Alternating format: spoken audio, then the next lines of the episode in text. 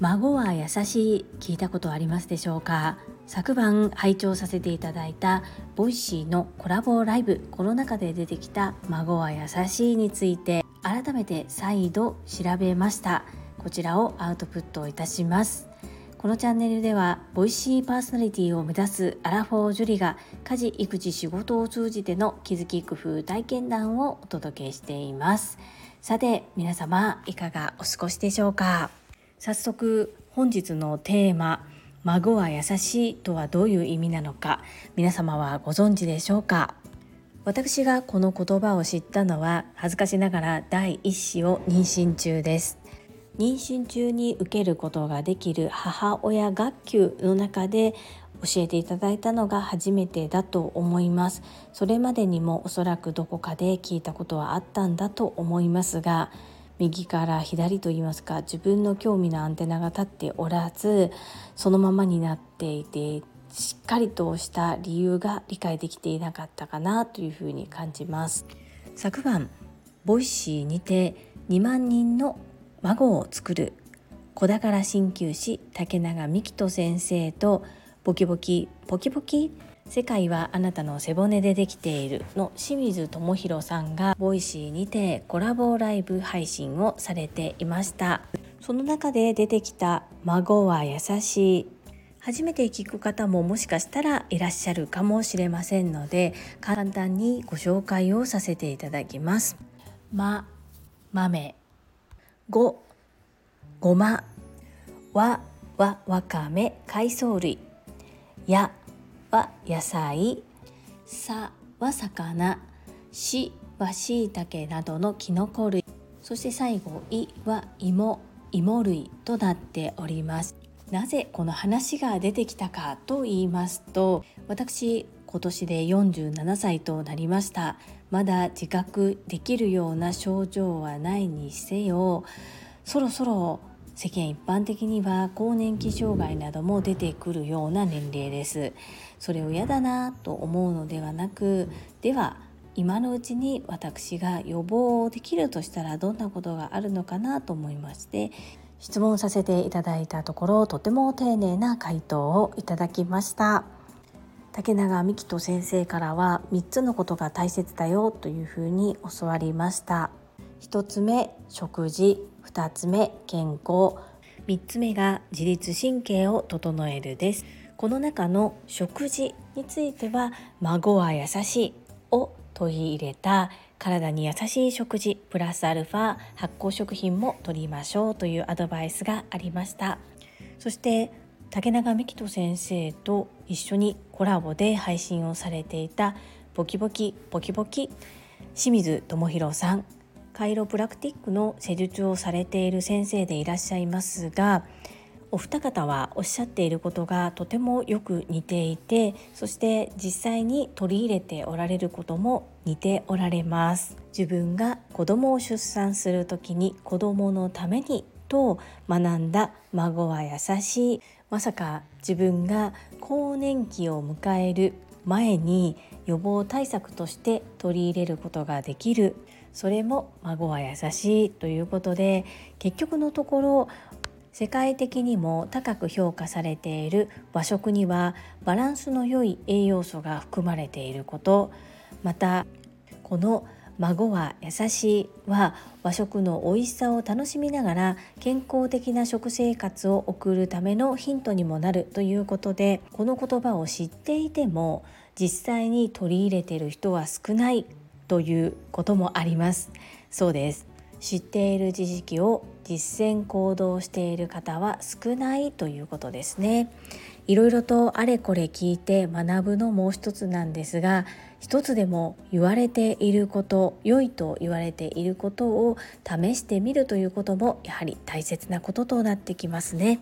改めて初心に戻って孫は優しいま豆ごごまはわかめや野菜さ魚ししいたけい芋孫は優しいプラス発酵食品。健康で元気にやりたいことをやるためにも取り入れていきたいと思います。いかがだったでしょうか？皆様の参考になれば幸いです。この配信が良かったなと思ってくださった方はいいねを継続して聞いてみたいと思っていただけた方はチャンネル登録をよろしくお願いいたします。皆様からいただけるコメントが私にとって宝物です。とっても嬉しいですしものすごく励みになっております。心より感謝申し上げます。コメントをいただけたり各種 SNS で拡散いただけると私とっても喜びます。どうぞよろしくお願いいたします。そして昨日の配信が収録できる場所の確保に困って少しささやくような声でお話をしたところちょっと元気がない疲れましたか？などのご質問をいただきました。私ものすごく元気でございます。ご心配くださった皆様方優しいメッセージありがとうございました。ここからはいただいたメッセージをご紹介いたします。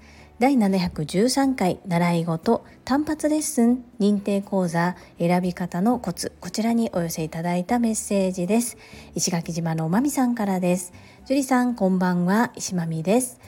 恵美子さんのお母様とっても素敵なマインドですね。認定資格を取るだけでなくリアルでお孫さんと一緒にマキマキできるのって嬉しいですよね。やっぱりお孫さんのパワーはすごいですね。私もほっこりです。マミピーメッセージありがとうございます。はい。やっぱりこうお孫さんとおばあちゃまで共通のことがあってで同じように楽しめる。これってすごいことだなというふうに思います。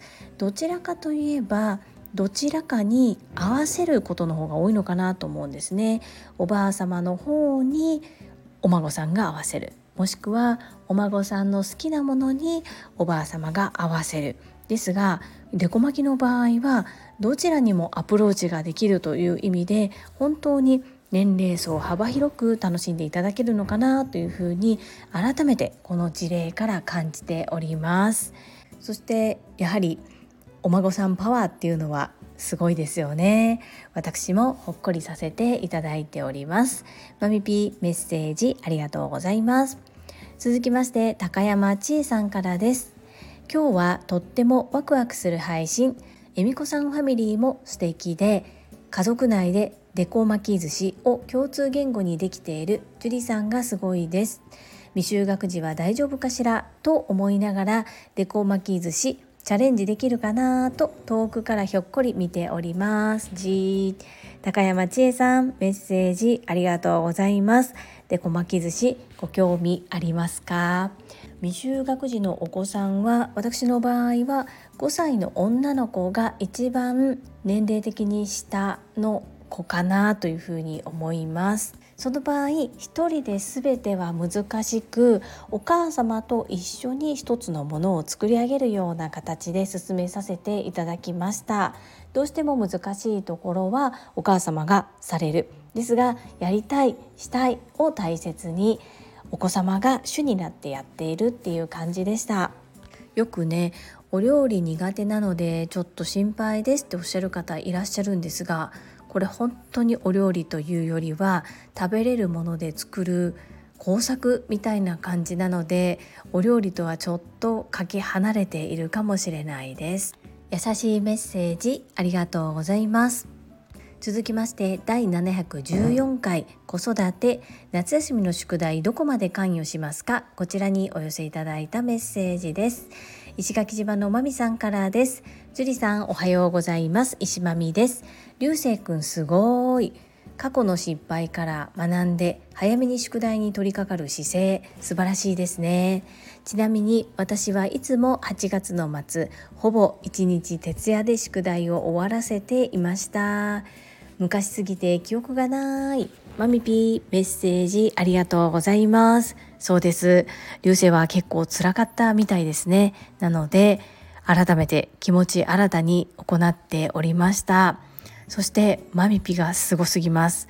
ほぼ一日徹夜で宿題を終わらせる能力があるということが私はすごいなというふうに思います。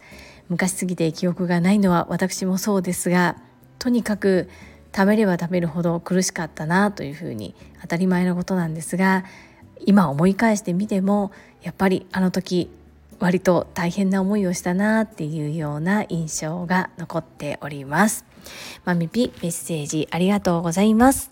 最後に高山千恵さんからです。樹里さん、樹里さんの声はプロの同レベルかそれ以上なのでコメントを読み上げていただけるととっても嬉しいです。ご子息様と宿題に向き合う樹里さんがすごいです。私自身宿題に対して興味ないものは絶対に手をつけない人だったので宿題のことをうんぬんかんぬん言えず樹里さんのご子息様に対する向き合い方がとても素敵です。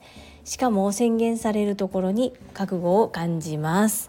高山千恵さんメッセージありがとうございます。すごくこうまあ性格が出ておられるなと思うんですが宿題のことをうんぬんかんぬん言えないというふうにおっしゃりながら実は遠くから見守っておられるのではないかなっていうふうに感じています。いかがでしょうか？そしてコメント読み上げを喜んでいただけてとっても嬉しいです。